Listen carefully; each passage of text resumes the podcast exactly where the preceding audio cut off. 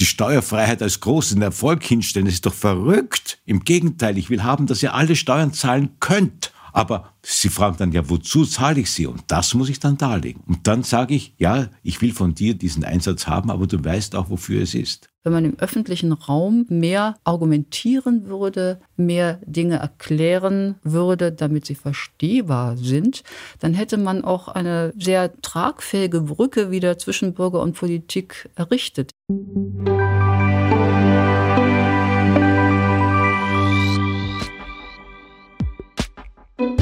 Herzlich willkommen, liebe Hörerinnen und Hörer. Grüß Gott zur mittlerweile 24. Ausgabe von Grundsatz, dem Podcast der Politischen Akademie. Christian Gerte-Laudenbach ist mein Name und mein Team und ich dürfen euch zur ersten Sendung des neuen Akademiejahres herzlichst begrüßen.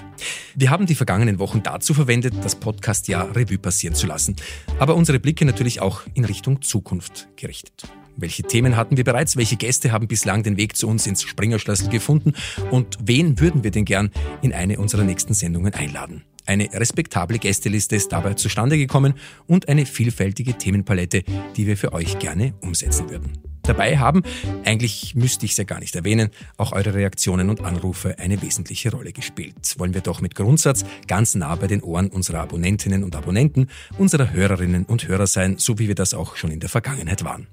Euer Auseinandersetzen mit unserer Sendung steht dabei ganz oben auf unserer Zielsetzungsliste. Das grundsätzliche Betrachten von Themen, das Zulassen unterschiedlicher Meinungen und Sichtweisen versteht sich dabei von selbst.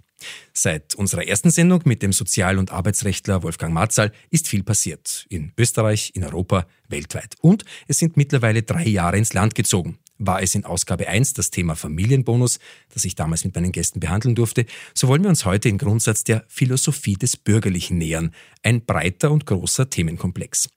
Zu mir ins Studio werden dann in wenigen Minuten die deutsche Politikwissenschaftlerin Barbara Zehnpfennig, die wir mit ihrer Keynote auch bei unserem Campus-Opening der Akademie begrüßen durften, und der Mathematiker und Nationalratsabgeordnete Rudolf Taschner finden.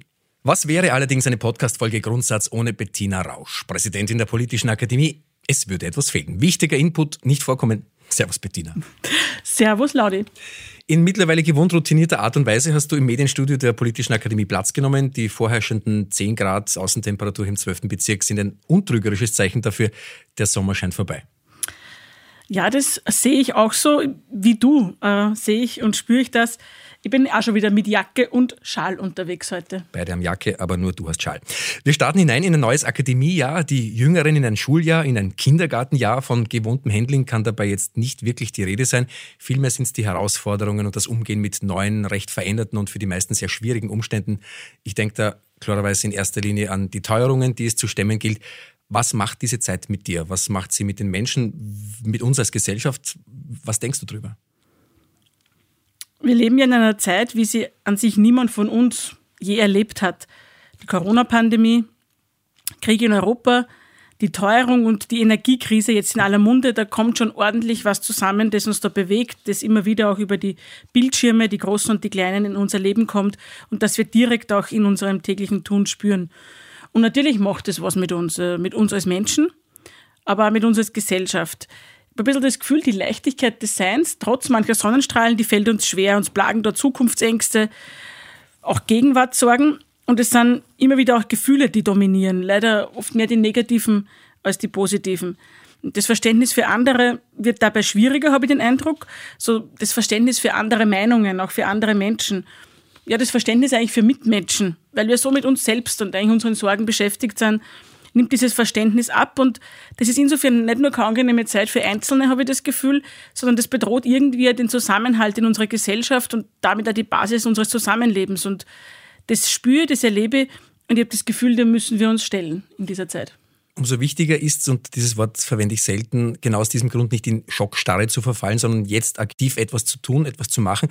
Das gilt für die Menschen in unserem Land, aber auch für dein Haus, nämlich die Politische Akademie. Nach einer Zeit des Erholens und des Krafttankens in den Sommermonaten, auch das darf sein. Jetzt wurdelt es aber wieder recht kräftig bei uns am Campus. Das Akademiejahr 22-23 ist voll angelaufen und ihr habt vor einigen Tagen auch das neue Programm präsentiert. Ja, das ist schon super, dass sich bei uns äh, was tut und dass es auch mit dem neuen Programm jetzt schon voll losgegangen ist, mit Workshops, Seminaren und Lehrgängen eigentlich schon vor oder parallel zur Präsentation, muss man sagen. Wir sind nach dem Sommer voll durchgestartet. ich finde gerade in schwierigen Zeiten, da ist es so wichtig, dass wir das sind, was wir für viele auch in einfachen Zeiten sind, nämlich ein Kraftort. Ein Ort äh, zum Innehalten, zum Reflektieren, auch zum Luftholen, zum Nachdenken. Ich habe den Eindruck, das war selten so wichtig, wie es heute und in diesen Tagen, Wochen und, und Monaten ist. Und wir werden gleichzeitig nicht nur hier sein, äh, bei unserem Campus, wir werden auch wieder viel unterwegs sein. Wir haben eine Studienreise vor beim EU-Kandidatenland Albanien und wir werden mit den Österreich-Gesprächen im ganzen Land unterwegs sein. Endlich wieder, kann man sagen, nach zwei Jahren Corona-bedingter Pause. Mir ist es ganz besonders wichtig, weil wir ja die politische Akademie für ganz Österreich sind und somit wollen wir auch vor Ort in allen Bundesländern unterwegs sein. Was es sonst noch alles gibt, verrate ich nicht jetzt. Äh, das wäre Abend oder wann immer das äh, hört, tagesfüllend. Äh, das steht nämlich in unserem neuen Campus-Magazin und natürlich auch auf unserer Website. Über allem steht das Gemeinsame finden, auch der Frage auf den Grund zu gehen, was hält uns zusammen, wie kann dieser gesellschaftliche Zusammenhalt auch in den fordernden Zeiten funktionieren. Das beschäftigt dich und dein Team im heutigen Jahr ganz besonders, spiegelt sich auch in einer Vielzahl an Programmpunkten der Akademie wieder, wenn man das Campus-Magazin aufschlägt. Ja, und äh, auch aus gutem Grund, denn ich finde, das ist ein zutiefst äh, bürgerlicher Zugang auch zu Politik und Gesellschaft. Wir Bürgerliche, wir suchen immer schon das Gemeinsame, das Verbindende und wollen auch dazu beitragen und dazu einladen, dass andere mit uns diesen Common Ground, wie man vielleicht heute sagen würde, auch wiederfinden. Es ist ja derzeit viel die Rede von Spaltung der Gesellschaft. Wir wollen den Blick aber vielmehr jetzt darauf richten, was uns zusammenhält und wie wir auch diesen Zusammenhalt wieder stärken können. Nicht indem wir zuschauen, du hast vorher von der Schockstarre gesprochen, indem wir die Hände in den Schoß legen, sondern indem wir tatsächlich aktiv was tun. Und das ist das große Thema dann auch bei den Österreich-Gesprächen. Das zieht sich aber durch unser gesamtes Programm durch. Das begleitet uns durch das ganze Jahr bei den verschiedensten Themen und wir hoffen, dass wir nicht nur Angebote hier machen, sondern dass unsere Impulse auch auf fruchtbaren Boden fallen. Impulse, die auf fruchtbaren Boden fallen, Sendungen, die gehört werden. Die Politikwissenschaftlerin Barbara Zimtpfennig, die weit über die Landesgrenzen Deutschlands hinaus als ausgewiesene Expertin für Rechtsstaat und Demokratie gilt, die darf ich heute gemeinsam mit dem Nationalratsabgeordneten und Mathematiker Rudolf Taschner zur mittlerweile 24. Ausgabe unseres Podcasts Grundsatz begrüßen. Bettina, wir beide haben ja Professor Zehntpfennig auch bei ihrer Keynote bei unserem Campus Opening an der Akademie erleben dürfen. Sie hat damals unter anderem von Tugenden gesprochen, von Tugenden, die als Wählerinnen und Wähler, aber natürlich auch als Politiker in einer funktionierenden Demokratie gelebt werden müssen. Es wird, ich weiß, dass du das sagst, eine spannende Ausgabe unseres Podcasts. Tatsächlich, wie konntest du das wissen? Ich bin tatsächlich sehr gespannt, denn äh, bisher haben mir die Thesen und Gedanken von Barbara Zehntwendig sehr, sehr beeindruckt. Sehr oft das geschriebene Wort, jetzt beim Campus Opening auch das Gehörte. Aber ich hoffe und freue mich äh, sehr, dass auch unsere Hörerinnen und Hörer davon Impulse mitnehmen, davon inspiriert werden und auch aktiv dann äh, ihre Rolle als Wählerin, als Wähler, Bürgerin, Bürger und wo sie sonst tätig sind, auch wahrnehmen können. Darauf freue ich mich und wünsche euch ein entsprechendes Hörerlebnis. Dann sage ich wie immer an dieser Stelle herzliches Danke für deinen Besuch im Medienstudio und wünsche bis zum nächsten Mal, bis zur nächsten Aufnahme alles Gute. Freue mich auf Wiedersehen. Baba. Dankeschön und ein gutes Gespräch euch.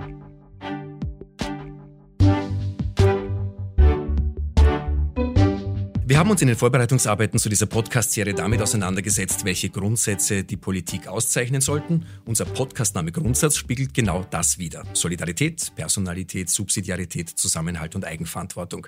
Auch unser heutiges Thema fügt sich da sehr gut dazu. Ich begrüße ganz besonders herzlich meine beiden Gäste im Medienstudio der Politischen Akademie, die deutsche Politikwissenschaftlerin Professor Barbara Zentpfennig, die Expertin für Demokratie und Rechtsstaat, die wir, wie eingangs bereits erwähnt, schon bei unserem diesjährigen Campus-Opening begrüßen durften. Vielen lieben Dank, dass Sie den Weg zu uns gefunden haben und einen schönen Nachmittag. Ich danke für die Einladung. Und Nationalratsabgeordneten und Mathematiker Dr. Rudolf Taschner. Ich freue mich sehr, dass auch Sie unserer Einladung gefolgt sind. Grüß Gott. Grüß Gott. Es ist wie immer eine umfangreiche Fragensammlung geworden, die mein Team und ich hier zusammengestellt haben in der mittlerweile 24. Ausgabe von Grundsatz. Die Philosophie des Bürgerlichen ist heute unser Thema. Ein Thema, das man weit über jene 40 Minuten hinaus beleuchten könnte, die uns wie immer nur zur Verfügung stehen. Deshalb darf ich auch gleich zur ersten Frage kommen hinein in Medias Res. Demokratie vom altgriechischen Demokratia, die Volksherrschaft, ist eine, so habe ich es in meinem Geschichteheft vor vielen Jahren gelesen, ein Regierungssystem, in dem die vom Volk gewählten Vertreter die Herrschaft ausüben, also ein politisches Prinzip, bei dem das Volk durch freie Wahlen an der Machtausübung im Staat teilhat.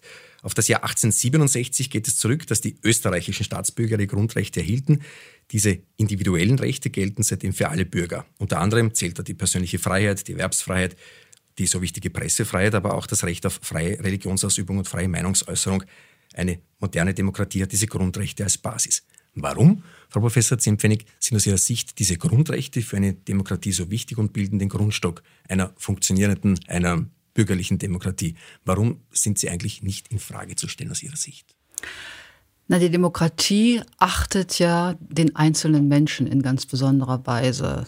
Er wird ja nicht als Untertan betrachtet, sondern als jemand, der am politischen Geschehen mitwirkt und teilhaben kann und sollte.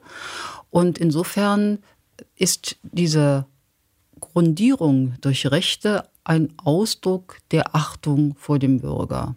Eine Achtung, die er aber auch sozusagen entgelten muss, indem er nun seinerseits diese Rechte im Sinne der Demokratie verwendet. Also ich glaube, diese rechtliche Absicherung des Einzelnen ist wirklich ein Kernbestand demokratischen Regierens, eine, ein Kennzeichen einer Regierungsform, die eben sich von unten her regeneriert und nicht von oben herab regiert. Wenn wir von der Thematik des Bürgerlichen sprechen, die Bürgerlichkeit der Begriff, und wenn ich Sie jetzt als Politiker fragen darf, was verstehen Sie persönlich darunter? Welche Werte gehören für Sie dazu, Herr Dr. Taschner? Um mich abzugrenzen von denen, die nicht bürgerlich sind, das ist ja vielleicht das Interessante, dann gelingt es am besten. Äh, ich glaube, dass man das am Jahre 1968 folgende irgendwie festmachen kann. Äh, wenn ich irgendwie die sogenannte Revolution von 1968 beschreiben kann, so war äh, der Grundsatz der wesentliche Grundsatz der, dass die Leute gesagt haben, alles Private ist politisch. Alles Private ist politisch. Und die Kommune 1 hat das Ganze äh, sozusagen an die Spitze getrieben, indem sie die WC-Türen ausgehängt haben. Alles ist politisch. Alles ist in die Öffentlichkeit zu bringen. Und das hat sich auch in Österreich damals, nach 1970, als Bruno Kreisky begonnen hatte zu regieren, auch irgendwie wiedergespiegelt durch das Wort, wir müssen alle Lebensbereiche, so hat er das damals gesagt, alle Lebensbereiche mit Demokratie durchfluten. Durchflutung aller Lebensbereiche mit Demokratie. Und ich meine, dass man hier ein gewisses Kontra geben kann. Äh, das heißt, ja, es gibt den Staat, der Staat wird durch Demokratie, wenn man so will, gezähmt. Ja, der Staat ist ein mächtiger Dämon, ein Leviathan, aber ich kann ihn zähmen. Hoffentlich durch demokratische Methoden. Ich kann die Gewalt, die der Staat hat, sozusagen denen, die diese Gewalt ausüben, denen kann ich sie wieder wegnehmen, ohne dass ich selbst Gewalt anwende, sondern einfach nur durch eine Wahl. Ja, das ist das, der wesentliche Punkt. Ich kann gewaltfrei jemandem die Macht entziehen. Und äh, aber das muss eingeschränkt sein auf das Öffentliche und es gibt dann noch das Private. My home is my castle, sagt der Engländer und von dem kommt auch die Idee des Staates, der so mächtig ist, von Thomas Hobbes. Und aber ich selbst habe ein Schloss herum. Ich lebe in einer, in einem, in einem Haus, wo ich Mauern habe, wo der Staat nicht hineingeht ich habe etwas Privates. Das Erhalten des Privaten ist für mich sozusagen das Zentrum dessen, was ich als bürgerlich äh, festmachen möchte. Dass ich selbst, mir selbst gleichsam äh, dem Staat gegenüber als äh, souverän auftrete, der noch etwas im Rückhalt hat, das der Staat niemals angreifen wird können.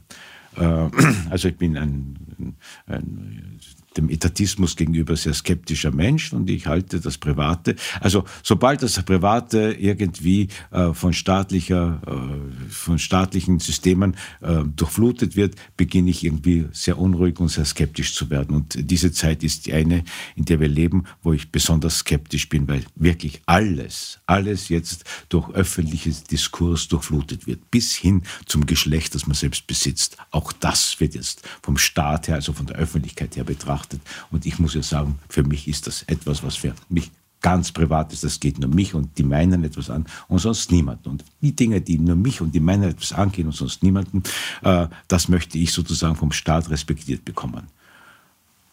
Und ich fürchte, dass die Staaten einerseits ihre Macht verlieren, ja, auf eigenartige Weise. Sie, sie, sie geben ihre Macht ab, zum Beispiel Gerichtshöfen, eigenartige Gerichtshöfen, wo die Richter nicht einmal mehr aus dem Staate kommen, sondern irgendwelche äh, Gerichtshöfe sind, internationale, wo man sagt, die werden das entscheiden nicht mehr die eigenen Richter. Also das ist eine Frage, ob das gut ist. Äh, der Staat gibt ab seine, seine Möglichkeiten, indem er sich in einem Staatenbund integriert und dort Verträge schließt, wo er seine eigene Souveränität zurücknimmt. Und nun kommt der Staat auf die Idee, ja, wenn ich das alles abgebe, aber irgendwo muss ich noch immer eingreifen können. Und jetzt greift er mir in das Private ein. Und da werde ich sehr unrund. Professor, teilen Sie diese Meinung? Ja, ich wollte da gerade einhaken. Also was Sie so als Staatsmodell gezeichnet haben, ist in der Tat dieses englische, liberale, das davon ausgeht, hier haben wir das Individuum, das in sich zunächst einmal abgeschlossen ist und die Individuen können als solche nicht überleben, deswegen müssen sie sich zum Staat zusammenfinden. Aber das ist immer ein Verlust an eigenem. Ja, man muss Rechte, die man vor dem Staat schon hat, abgeben, um sich zur Gemeinschaft zusammenzuschließen. Weil man Rechte abgibt, kann der Staat sehr mächtig werden, möglicherweise auch übermächtig und auf mich übergreifen als Bürger. Wenn man dagegen die antike Vorstellung hält, wie eine Gemeinschaft, eine staatliche Gemeinschaft zustande kommt, so gehen Platon und Aristoteles beispielsweise nicht von einem isolierten Individuum aus, das dann erst im Nachhinein zur Gemeinschaft findet, sondern sie gehen davon aus, dass der Mensch von Natur aus ein gemeinschaftsbildendes Lebewesen ist, ein Zoon Politikon.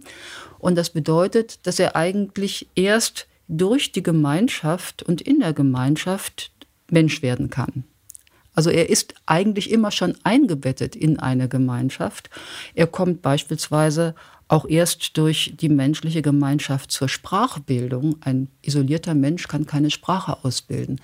Das ist so ein Indiz dafür, dass das in unserer Natur angelegt ist, uns zusammenzufinden, dass es uns zur Menschwerdung verhilft, dass es also kein Verlust ist, wenn wir uns zusammenfinden, sondern dass das eben Ausdruck unserer Natur ist. Daraus ergibt sich dann ein anderes Staatsverständnis, nicht? Also, dass der Staat nicht der andere ist, der mir gegenübersteht und mich meiner Rechte berauben will, sondern dass es eigentlich meine Sache ist, der Staat. Und das ist ja eigentlich auch das, was wir von der Demokratie erhoffen, dass die Bürger sich so verstehen, dass sie Teil dieses Gemeinwesens sind und nicht sich hier sehen und den Staat dort. Wobei natürlich das Problem immer besteht, ja, dass der Staat übergriffig werden kann. Das ist äh, zweifellos der Fall. Aber es ist doch ein anderes Verständnis dessen, wie Staatlichkeit überhaupt zustande kommt und ja. was sie ist. Ähm, Entschuldigung, ein bisschen äh, möchte ich da einhaken. Ja. Äh, sie haben das ganz richtig beschrieben bei Platon und Aristoteles. In der Spätantike erst kommt das Individuum überhaupt zum Tragen bei Augustinus. Ja, Augustinus ist der Erste, der überhaupt sozusagen den Menschen allein für sich betrachtet. Ja, nicht? Also, Deo mit animam cire volo, nihil ne plus nihil omninum. Nur Gott und mich selbst möchte ich kennen. Und das andere rundherum, also zum Beispiel Staat, Gemeinschaft und sowas, interessiert ihn überhaupt nicht. Er selbst. Er wird also zum totalen Existenzialisten. Der erste Existenzialist. Und, äh, und in dieser Hinsicht ist es etwas anderes. Ja, es ist richtig. Ich kann Sprache erst bilden, indem ich in einer Gemeinschaft bin. Ja, es, gab ja, es gab ja den Versuch Friedrichs II., des großen äh, äh, sizilianischen Kaisers, der äh, versucht hatte, die Sprache herauszuholen von den Menschen, indem er Kinder äh, den Müttern wegnahm, den kleinen, die Kleinkinder den Müttern wegnahm und äh, von Ammann aufziehen ließ, die nicht mit dem Kind sprechen durften, weil er wissen wollte, welche Sprache wird dann das Kind aus sich heraus entwickeln. Und sie haben überhaupt keine Sprache entwickelt. Sie sind einfach verendet äh, wie armselige Wesen. Also man braucht ein Gegenüber, um sprechen zu können. Aber die Frage ist, ist dieses Gegenüber die Öffentlichkeit oder ist dieses Gegenüber ein Du, das doch im Privaten bleibt? Und da glaube ich, ist das Zweitere das Richtigere. Äh, es, Sie haben also gesprochen zum Beispiel von den Grundwerten, äh, die Sie haben. Solidarität ist zum Beispiel vorgekommen. Solidarität, das ist im Staatlichen. Aber Solidarität ist etwas anderes als Zuneigung, die ich im Privaten habe.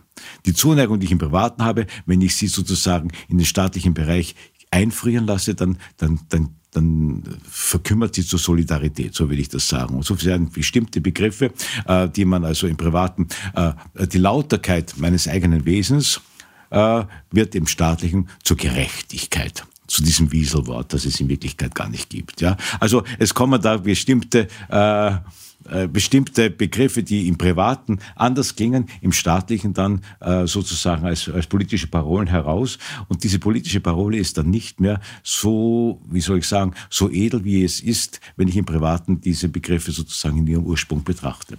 Ähm, also ich bin eher auf der Seite, dass ich sage, nein, das Individuum, das Individuum ist zuerst da. Ja. Mhm ist die Wahrnehmung falsch, wenn ich jetzt sage, dass sich die Bürgerinnen und Bürger der heutigen Zeit äh, oftmals mehr als Konsumenten fühlen, als, als Menschen, die Teil der Gesellschaft sind, wenn es darum geht, welchen Anspruch man an den Staat hat. Also wenn ich jetzt sage, welche Grundrechte sind auch heute noch gültig und welche sind in Gefahr und damit einhergehend, wenn es Grundrechte gibt, gibt es dann auch Grundpflichten für den Bürger gegenüber der Gemeinschaft? Ist sowas vorhanden? Ist sowas in der Wahrnehmung vorhanden, Frau Professor?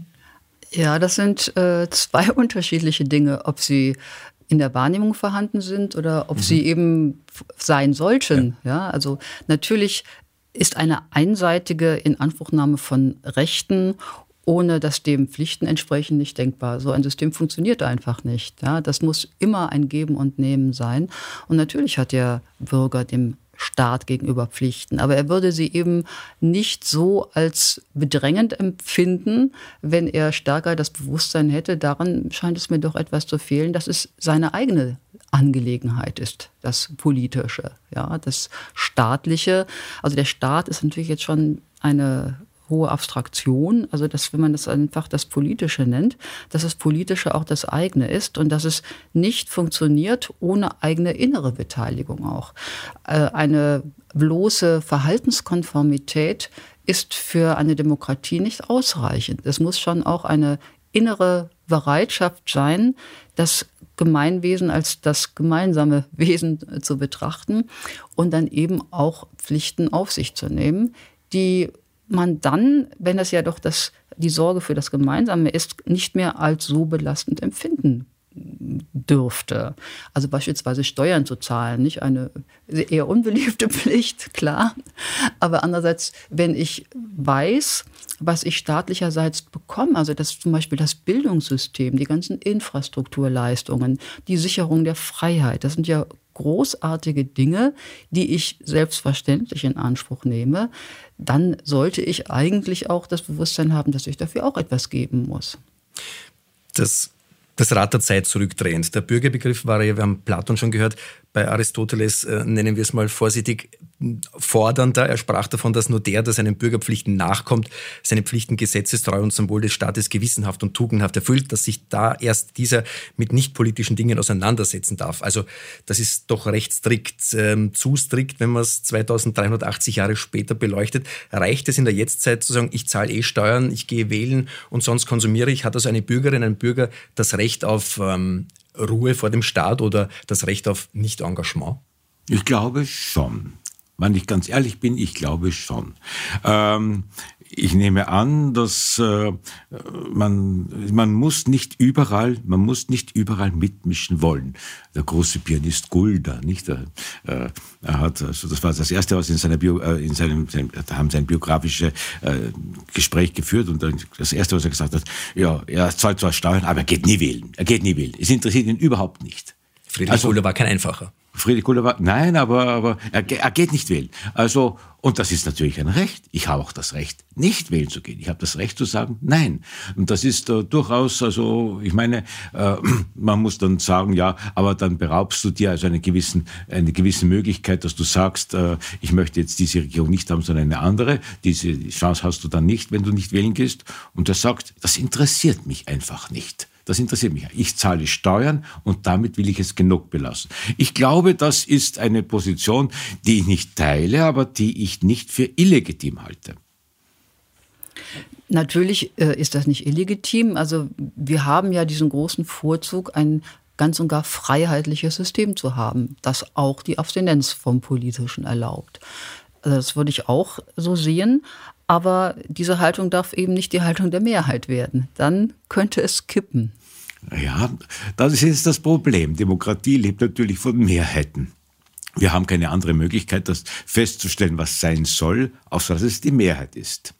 Nicht die Gesetze sagen ja nicht, was ist, sondern was sein soll. Ich kann ja kein Gesetz beschließen dafür, dass ich sage, äh, das Gravitationsgesetz von Newton, das bestimmen wir jetzt mit, äh, was weiß ich, verfassungsmäßiger Mehrheit, das muss es schon haben, aber wir lassen es einfach jetzt nicht mehr gelten. Das geht nicht. Das Gravitationsgesetz Newtons sagt, was ist. Die Gesetze, die wir machen, sagen nur, was sein soll. Und äh, was sein soll, dass das sozusagen nur die Mehrheit beschließt. Was macht dann die Minderheit, die aber auch ein Recht hat zu sagen, ich hätte gerne, dass das, was sein soll, äh, meiner äh, Intention auch mit entspricht. Also ich muss den Minderheiten gewisse Möglichkeiten geben. Wie, wie forme ich das? Wie gebe ich der Minderheit diese Möglichkeit? Und es ist immer die Mehrheit, die das entscheiden soll. Cicero hat ja in seiner Staatsphilosophie bei der Republika ja gesagt, ja, es gibt schon die Demokratie, aber das ist nicht das Einzige. Das ist nicht das Einzige. Es gibt auch die Möglichkeit, dass ich einen einzigen Herrscher habe, nicht einen, ein, ein einziger, der ein Monarch ist. Also, es gibt die Möglichkeit, dass, wie er sagte, nur die Besten äh, regieren. Das waren damals die Besten, waren die Aristoi, nicht die Aristokratie. Nicht? Und, und er sagt, das eigentlich beste Staatensystem wäre ein Mischsystem aus allen dreien. Das ist die Demokratie gibt, die Aristokratie gibt und, und auch den Einzelherrscher gibt Nebenbei gesagt, in den Vereinigten Staaten ist das ja auch irgendwie übernommen worden. Es gibt den Präsidenten, der ja außerordentlich mächtig ist. Es gibt, es gibt den, den Gerichtshof, wo die Richter sogar auf Lebenszeit bestellt werden und nicht absetzbar sind und es sind sozusagen meritokratische äh, äh, Strukturen und es gibt natürlich das Volk und alles wird mit Checks and Balances gegeneinander ausge, ausgehandelt. Eigentlich ein, ein wunderbares Modell, das eigentlich so, wenn man, wenn man in guten Zeiten lebt, auch gut funktioniert. Und die nächste große Schwierigkeit ist die, wenn die Zeiten nicht gut sind, halten dann diese Systeme, die man sich aufgebaut hat. Wenn die Zeiten schlecht werden, wenn man vergisst, dass man Solidarität äh, gegenüber den anderen haben sollte, äh, weil äh, es einem so schlecht geht, dass man sagt, ich muss jetzt für mich selbst sorgen und alle anderen sind mir egal, wird dann Demokratie noch weiter bestehen können? Das sind Fragen, die Sie uns jetzt sozusagen, die gar nicht so äh, akademisch sind, die uns unter Umständen früher oder später Bürger äh, bedrängen werden. Und die nächste Frage ist, verstehen die Bürger Demokratie? Ich meine, Marie-Therese hat hier die Schulpflicht eingeführt, äh, die Unterrichtspflicht genau genommen. Sie hat es nicht gemacht äh, aus dem Grund, dass, dass, sie, dass sie wirklich kluge Bürger haben wollte. Sie wollte haben, dass ihre Soldaten rechnen, schreiben, lesen können, um gegen den Friedrich, der auch schon Schulen hatte, wenigstens ein bisschen was gewinnen zu können. Aber sie hat die Schulpflicht eingeführt und hat gewusst, damit habe ich eine große Gefahr für den Monarchen geschaffen. Denn sobald der Bürger weiß und, und lernt und versteht, beginnt er selbst zu denken und sich zu überlegen, was bedeutet eigentlich, wer Macht hat und wer nicht Macht hat. Und er kann darüber nachdenken. Ja? Dieses Nachdenken ist ja vor der, vor der Unterrichtspflicht ja eigentlich nicht nicht gang und gäbe gewesen. Es wurden nur die, diejenigen ausgebildet, die dann dem Staat zu dienen haben und die haben diese Ausbildung auch in dieser Hinsicht gehabt. Aber plötzlich bekomme ich eine freie Ausbildung. Demokratie verlangt, dass ich den gebildeten Menschen auch habe. Und insofern, wenn die Menschen dann ihre Bildung nicht mehr, äh, diese Bildung nicht mehr so vorhanden ist, wie wir sie uns wünschen, ist Demokratie auch gefährdet. Also Demokratie ist in jeder Hinsicht ein Schönwetterprodukt. Also ähm, was Sie jetzt, worauf Sie jetzt ja abgezielt haben, ist die Einstellung, Gesinnung und den Bildungshintergrund der Bürger in der Demokratie. Und wenn Sie eben das Beispiel der amerikanischen Verfassung nehmen, die ist ja unglaublich stabil geblieben über Jahrhunderte hinweg. Das ist ja ein, äh, ein große Ausnahme geschichtlich, dass eine geschriebene Verfassung ein paar hundert Jahre Bestand hat und immer auch so ausgefüllt wurde, offensichtlich, dass das System sich den jeweils neuen Gegebenheiten anpassen konnte. Und nun bei Trump haben wir gesehen, dass man diese Verfassung, wenn man nicht in ihrem Geist denkt und lebt, aushöhlen kann. Ja, man kann als Präsident dann zum Beispiel mit Verordnungen arbeiten, statt äh, über das Parlament zu gehen und ähnliches. Also es kommt auch dann, wenn man ein klares Regelsystem hat und von dort ja Stabilität erwartet, doch immer darauf an, wie das ausgefüllt wird. Und insofern sind gerade Demokratien auf den Geist angewiesen, der in ihnen herrscht. Also dieser demokratische Geist, zu dem unter anderem gehört, dass die Bürger gebildet sind, dass sie so gebildet sind, dass sie sich eben auch politisch informieren können und zu einem politischen Urteil kommen können. Also äh, diese Grundvoraussetzungen sind in der Demokratie ganz besonders wichtig. Und ich glaube, das wird ein bisschen übersehen oder untergewichtig behandelt, weil man immer sehr viel stärker auf die Institutionen sieht und auf den Gesetzgebungsprozess und ähnliches. Aber in welchem Geist die Gesetze ausgeführt werden oder verstanden werden und in welchem Geist das System ausgefüllt wird, das ist, glaube ich, schon das Entscheidende. Entschuldigung, wenn ich noch eine kleine Bemerkung, weil Sie gesprochen haben, die Rechte und die Pflichten. Also, was jetzt äh, stark verkündet wird, wir haben Kinderrechte. Die Kinder haben unglaublich viele Rechte man spricht eigentlich, das ist irgendwie politisch unkorrekt, das klingt nicht schön, wenn man sagt, wir haben auch Kinderpflichten. Aber sie hätten Pflichten. Sie hätten Pflichten, sich in der Schule wirklich dort zu bewähren, dass sie tatsächlich äh, von der Schule alles profitieren, was ihnen angeboten wird. Diese Verpflichtung hätten die Kinder. Und diese Verpflichtung sollte man den Kindern auch wirklich nahelegen und ihnen sagen, ja, ihr habt natürlich Rechte, aber ihr habt auch diese Pflichten. Ihr. Und das, äh, das hört sich nicht so gut an, ähm, das wird äh, unterdrückt. Und man weiß gar nicht, wenn man das unterdrückt, dass man sich damit eigentlich äh, eine Möglichkeit, sozusagen, eine Möglichkeit nimmt, die, die man verwirklichen sollte die man verwirklichen sollte. Man sollte den Kindern auch sagen, ihr habt Pflichten, ihr habt Pflichten, weil wir, weil ihr jetzt in diese Gemeinschaft hineinkommen werdet, weil ihr jetzt erwachsen werdet, weil ihr jetzt aus der Unmündigkeit in diese wundersam verworrene erwachsene Welt hineinschreiten müsst. Ja, und man hört davon nichts. Ist das, das eine Erscheinung Fehler. unserer Zeit? Das ist ein Fehler unserer Zeit, ja. Ja, ich denke auch, also was wir in den westlichen Demokratien zunehmend sehen, ist ja auch so eine hedonistische Orientierung, eine Orientierung an den, primär an den eigenen Bedürfnissen und Interessen, als wären sie nicht hintergehbar, als wäre das der letzte Maßstab, der äh, auch in der Politik dann zu berücksichtigen ist. Das hängt mit dem Individualismus zusammen. Nicht der Individualismus, der kann eben auch so ausgelebt werden, dass man sich ganz seiner Subjektivität ergibt und ganz seinen Bedürfnissen und Interessen hingibt. Ja? Und äh, also äh, in der Weise, denke ich, haben wir uns schon äh, sehr stark entwickelt, äh, dass wir den Einzelnen in dieser Hinsicht besonders ernst nehmen, statt vielleicht ein anderes Ideal mal in Erwägung zu ziehen, also der Einzelne als der rational orientierte, der sich sachlich äh, informierende, der verantwortlich handelnde Mensch, ja, dass das eigentlich das äh, demokratische Ideal ist und nicht der bedürfnisorientierte Mensch. Also darin sehe ich auch eine Verlagerung in unseren Demokratien zu einem Individualitätsverständnis, das problematisch ist und das eben dann auch potenziell gesellschaftssprengend ist, weil da in der Tat nur noch jeder an sich denkt. Gesellschaftssprengend jetzt aufgenommen. Ähm, man kann ja sagen, dass Bürgergesellschaft, Zivilgesellschaft eine grundsätzlich doch sehr, sehr vitale, lebendige Form von Demokratie ist. Wir haben Krisen, wir haben Inflation, wir haben Brennpunkte. Das Leben, das merken wir alle, sehr viele, ist spürbar schwieriger geworden. Laut aktuellen Studien können sich rund 60 Prozent der österreichischen Haushalte ihre monatlichen Kosten nicht leisten, nicht stemmen, nichts ansparen. Sind, und die Frage gerne an meine beiden Gäste, sind diese bürgerlichen Tugenden auch in der fordernden Zeit up-to-date oder hängen sie dann genau in diesen Zeiten eher vom Geldbörsel ab? Also kann genau das zu einer Spaltung des Bürgertums führen, weil es auch in schwächeren Zeiten vielleicht auch den schwächeren Zusammenhalt gibt? In fordernden Zeiten? Oder ist das nicht äh, fixierbar?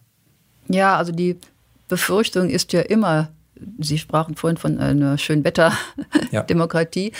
dass äh, die demokratische Stabilität vor allem mit der wirtschaftlichen Stabilität zusammenhängt. Und dass, wenn letztere schwindet, dass dann auch die Demokratie äh, in eine Schieflage geraten könnte. Das ist offen, finde ich. Das ist wirklich offen, wie sich das entwickelt. Aber man sieht daran, dass Demokratien anders als Autokratien eben nicht gewaltsam zusammengehalten werden können und nicht geplant werden können, sondern dass sie tatsächlich davon abhängen, welche Einstellungen die Menschen in ihnen haben. Und man sollte, wenn sich solche Gefährdungslagen ankündigen, was eben durchaus sein kann, wenn wir jetzt auch zunehmend Gefahr der Rezession haben und ähnliches, man sollte dann gerade in diesen Zeiten den Menschen nochmal deutlich machen, was es zu erhalten gibt, beziehungsweise was man verlieren könnte, wenn man jetzt aufgrund ökonomischer Probleme politische Instabilitäten ähm, hervorruft. Also wenn ich das in Deutschland sehe, wenn da Linke wie Rechte einen heißen Herbst ankündigen, dann finde ich das so unglaublich verantwortungslos. Ja, also gerade in einer möglichen Krisensituation die Krise noch verschärfen zu wollen. Nicht? Also das sind so Verhaltensweisen, die ich für nicht rechtfertigbar halte. Gerade in schwierigen Zeiten sollte man den Gemeinsinn wieder stärken und eben deutlich machen, was mit der Freiheit verloren ginge. Ja, dass, äh, dass das alle Kräfte anzuspannen lohnt, um dieses freiheitliche System zu bewahren. Die Zahl derer, die der Ansicht sind, dass der gesellschaftliche Zusammenhalt quasi der Kit unserer Gesellschaft ist, das ist eine große. Ist dieser Kit, Herr Doktor, in Gefahr, droht er zu zerbröseln? Äh, wie empfinden Sie die aktuelle Situation? Wohin geht der Weg? Gibt es noch genug Kit? Ähm, ja, ja, wo die Gefahr ist, da wächst das Rettende auch, nicht? Also vielleicht, äh, man muss es vielleicht so sehen. Äh, ich glaube, ich glaube tatsächlich, also ich glaube an dieses Schönwetterprodukt und ich glaube, wir müssen einfach für schönes Wetter sorgen. Ja, und wir müssen, äh, um es anders zu formulieren, ich muss den Menschen immer die Perspektive einer guten Zukunft geben wenn ich die Perspektive der guten Zukunft nicht habe, dann habe ich wirklich größte Schwierigkeiten. Die Perspektive einer guten Zukunft kann ich auch dadurch geben, dass ich den Leuten sage, aber wir müssen uns gemeinschaftlich, gemeinschaftlich anstrengen und das gelingt in manchen Demokratien auch. Ich meine, das, das Urbeispiel ist bei Churchill, der mhm. also gesprochen hat, also wir werden da durchkommen, aber wir werden so lange machen, bis wir gewonnen haben und ich gehe keinen Schritt zurück, wir werden diese Sache gewinnen. Und die Leute sind mitgelaufen, sind mitgelaufen. Ja, man könnte natürlich auch sagen, das war ja keine demokratische Entscheidung, sondern das war eine charismatische, charismatische Persönlichkeit, die da, die da geführt hat. Aber das ist, das ist auch dabei. Ich habe ja gesagt, dass, also sozusagen, es gibt verschiedene Aspekte. Es gibt auch denen, der, derjenige, der sagt, äh, ich gehe voran und kommt mir nach. Heutzutage ist es ja eher so, dass die Leute sagen, äh, da läuft mein Volk, ich muss ihm nach, ich bin sein Führer. Nicht? Also das ist dann die falsche Methode. Nein, man muss tatsächlich Zukunft geben können. Und ich glaube, das ist es auch so. Und das ist wirklich wichtig.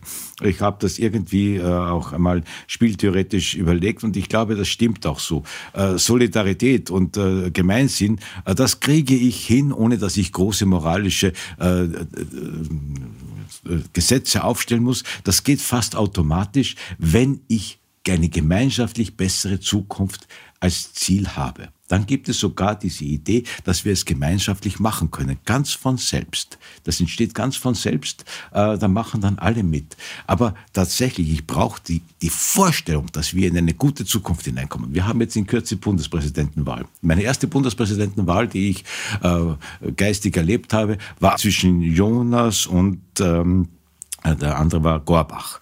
Äh, und ich kann mich noch erinnern, wie Sie da in den damaligen Schwarz-Weiß-Fernsehen, das man heute nicht einmal mehr anschauen könnte, gesagt haben, und jetzt kommt das Wichtigste, was ich Ihnen sage, sagten die Kandidaten. Und das Wichtigste ist, dass es unserer Jugend besser gehen soll. Wenn heute einer der Kandidaten sagen würde, ich möchte haben, dass es unserer Jugend besser geht, würde er aus der Zeit gefallen wirken. Aus der Zeit gefallen wirken. Und das ist eigentlich ein schlechtes Zeichen. Ich möchte schon haben, dass wir Zukunft schaffen. Wir müssen Zukunft schaffen. Und wenn wir Zukunft schaffen, dann kann man auch die Leute dazu bringen, diese, diese sehr verlässliche Pflanze der Demokratie äh, weiter blühen zu lassen. Wenn ich das jetzt aufgreifen darf, Herr Professor, Vernunft, Maß, Mitte, Empathie, Verlässlichkeit versus Schlagzeilen, Effekthascherei, polarisierende Stimmung, Affekte. Führt der Weg wieder zur Besonnenheit oder führt der Weg hin zu Polarisieren? Wo geht Ihrer Meinung nach die, die Richtung hin? Wo, wo führt der Weg hin? Was, was wird es der Blick in die Kristallkugel, der natürlich unmöglich erscheint? Ja, in der Demokratie, und das ist das Schöne, wie ich finde, ist ja nichts festgelegt. Es ist nichts festgelegt. Also man kann Dinge auch wenden, man kann auch von Seiten der Bürger her Dinge wenden. Und was Sie jetzt angesprochen haben mit der Polarisierung, die eben gerade über die sozialen Medien sehr stark betrieben wird, das ist ja etwas ganz offensichtlich Destruktives, was als solches ja auch zunehmend erkannt wird. Damit ist die Welle noch nicht gebrochen, aber immerhin ist ein Bewusstsein dafür da, dass man auf diese Weise nicht weiterkommt, dass man äh, die Fronten nur verhärtet, dass auch diese Kämpfe nicht gewonnen werden können, aber dass sehr viel verloren geht, eben auch an einem Miteinander und einer und der, und der Sachlichkeit der Auseinandersetzung. Die geht ja auf jeden Fall verloren. Also alles, was so ins Extrem getrieben wird, kann ja auch wieder umkippen in sein Gegenteil, wenn man merkt, dass man sich in einer Sackgasse befindet. Also ich finde das sehr unschön, was sich entwickelt hat. Aber ich kann mir einfach nicht vorstellen, dass die Geschichte in einer Richtung weiter marschiert. Ja, also wenn man sich die Geschichte anschaut, sieht man, dass es zumindest immer wieder Pendelbewegungen gibt. Also ähm, es ist nicht auszuschließen, dass sich das totläuft und dass man wieder zu anderen Formen der Auseinandersetzung kommt, die konstruktiver sind als diese polarisierenden. Das Pendel schlägt wieder in die andere Richtung aus. Die Zukunft ist offen. Wir wissen es wirklich nicht. Wir wissen es wirklich nicht. Mhm. Und ich glaube, die Krisen, an denen wir entgegentreten, lassen da äh, zum Teil äh, also mit Skepsis, aber auch zum Teil mit gewisser Hoffnung zurück. Also das kommt darauf an. Ich glaube, dass tatsächlich, also das ist meine felsenfeste Überzeugung, ähm, die Bildung, die Bildung der Menschen der eigentliche Anker ist, dass man herausfinden kann. Äh, und selbst wenn andere sagen, ich habe diese Bildung mir nicht angeeignet, aber sie spüren, dass, dass es jemanden gibt, der weiß, wo es hingeht und der die Verantwortung hat. Politiker mit Weitblick, mit Verantwortungsbewusstsein, mit Mut. Das ist es, was wir brauchen. Politiker mit Weitblick, Verantwortungsbewusstsein und Mut. Und äh, ja, äh, wo sind sie? Ja, also ich glaube, zum Beispiel in Europa bin ich jetzt nicht so in der Lage, äh, so große Gestalten von Staatsmännern und Staatsfrauen, muss man ja sagen, also von, von, von Leadership hat das Kissinger jetzt in seinem neuen Buch genannt, ja.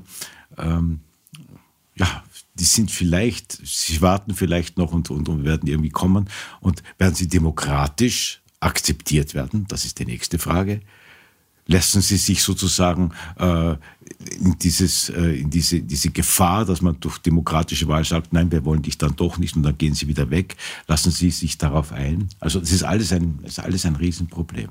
Aber wie gesagt, es ist deshalb ja auch spannend, in dieser Welt zu leben.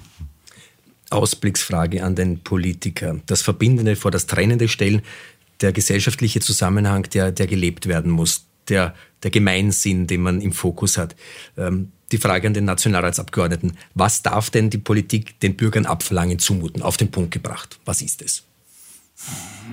Wissen Sie, äh, ich darf nur dann etwas abverlangen, wenn ich, wenn ich äh, es verantworten kann, dass ich sage, und das ist sozusagen, darum tue, es, tue ich es für dich.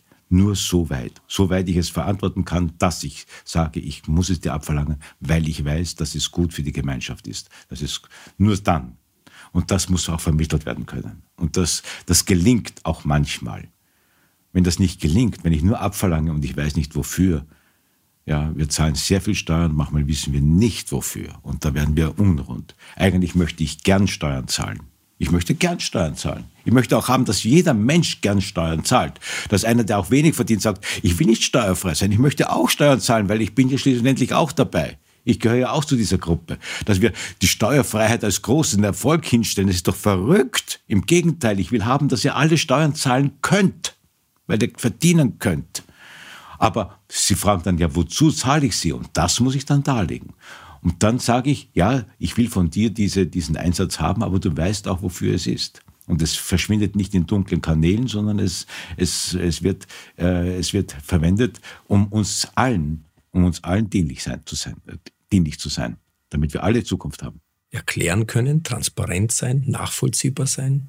Ja, das ist eine ganz große Anforderung an die Politiker, die zum Teil aber auch damit überfordert sind, weil sie ja unendlich beschäftigt sind. Ja, das ist ja auch ein Kennzeichen der modernen Politik, dass kaum Raum zum Durchatmen bleibt, weil die Terminkalender so vollgepackt sind und den Politikern dann auch noch äh, aufzubürden, alles verständlich zu machen, was sie tun, was sie für richtig halten und so weiter, ist ein bisschen viel verlangt. Also da würde ich sagen, haben die Medien eine wichtige Funktion, die halt nicht dauernd so auf Skandal gebürstet sein sollten, sondern äh, auch so ein bisschen erzieherisch wieder auf die Bürger wirken sollten, dass es wichtig ist, Dinge zu verstehen, nicht dauernd zu beurteilen, sondern erst einmal zu verstehen, nachzuvollziehen, was hinter Entscheidungen steht, welche Gründe es dafür gibt und so weiter. Also äh, wenn man im öffentlichen Raum, und das, das da würde ich auch die Intellektuellen in die Pflicht nehmen, die auch diese Vermittlungsfunktion haben,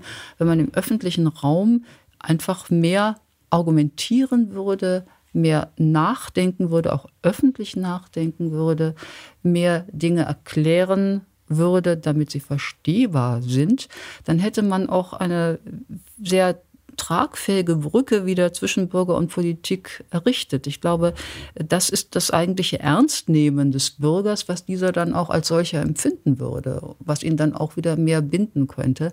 Also diese Dimension der Demokratie, das Argumentative, das Rationale, das finde ich, ist nicht hinreichend äh, gestärkt worden in den letzten Jahrzehnten. Und das wäre eine Aufgabe, die eigentlich letztlich uns allen irgendwie zufällt, äh, in diesem Bereich mehr tätig zu sein, um damit eben auch den Rückhalt für unsere wunderbare demokratische Ordnung zu stärken. Herr Dr. Daschner, der Bürger, die Bürgerin ist gefordert, aber auch der Politiker ist gefordert. Ja, ja, das ist ganz richtig. Ja, und ich glaube, also ich, ich bürde den Politikern doch diesen Rucksack auf, der so groß ist. Ja. Äh, ich kann mich erinnern, das war auch, das ist schon lange her, aber äh, in dem Kissinger Buch von den fünf großen äh, Staatsmännern hat er äh, also es kam Michael Thatcher kam vor, der, der, der Führer Lee der in Singapur, es kam vor natürlich Richard Nixon, es kam vor Adenauer und es kam vor de Gaulle. Nicht? De Gaulle hat ja versucht, in seinen Fernsehansprachen die Menschen für seine Ideen zu gewinnen. Also großartige Fernsehansprachen gemacht, das hat er wirklich groß. Und nebenbei gesagt, was das Verstehen anlangt. Das ist ganz interessant. De Gaulle hat bei seinen Ansprachen manchmal auch äh, Begriffe aus dem Französisch des Mittelalters hineingenommen, die die kein Mensch mehr versteht. Aber die Leute waren trotzdem begeistert. Er hat es einfach so, so hingelegt. Es ist, also verstehen ist ein sehr, sehr komplizierter Begriff. Ich verstehe jemanden, wenn ich ihm sozusagen total vertrauen kann. Ich kann ihm auch dann vertrauen, wenn er etwas sagt, was ein Wort ist, das ich überhaupt niemals noch vorher gehört habe. Aber ich weiß, er wird mich in die, in die gute Zukunft leiten. Ja, das, äh, diese Aufgabe, nein, das müssen die Politiker schon auf sich nehmen und ich glaube, darauf kann man sie nicht entlassen. Diesen Rucksack müssen sie tragen. Klingt gut. Ja, also wenn die es auch noch machen, dann haben wir schon viele. Ja. Nichts dagegen, klar. Verstehe. Danke, Frau Professor, für Ihre Zeit, für Ihre spannenden Ausführungen. Kommen Sie wieder gut zurück nach Deutschland. Ähm, wir würden uns freuen, Sie wieder bei uns begrüßen zu dürfen, vielleicht in ein, zwei Jahren. Und dann tauschen wir uns wieder darüber aus, was ist passiert, was hat sich geändert. Äh, vielen lieben Dank für Ihr Hiersein. Ja, ich danke, dass ich dabei sein durfte. Auch Ihnen, Herr Dr. Taschen, herzliches Danke für Ihren Besuch im Medienstudio des Springerschlosses und viel Freude und Kraft in Ihrer Funktion als Nationalratsabgeordneter. Ich danke Ihnen sehr. Herzlichen Dank. Liebe Hörerinnen und Hörer, auch euch ein herzliches Dankeschön fürs Dabeisein bei dieser 24. Ausgabe von Grundsatz. Unsere Kanäle sind für all eure Reaktionen offen. Feedback, wie gewohnt, sehr willkommen. Austausch mit meiner Redaktion und mir, wie immer, gern. Diesen Podcast könnt ihr nicht nur auf unserer Website hören, nachhören und immer wieder hören auf www.politische-akademie.at, sondern natürlich auch auf allen gängigen Audioportalen wie iTunes oder auch Spotify. Ich freue mich auf ein Wiederhören bei Grundsatz, einer Produktion der Politischen Akademie und Missing Link. Alles Gute wünscht euch im Namen des gesamten Teams Christian Gerd Laudenbach.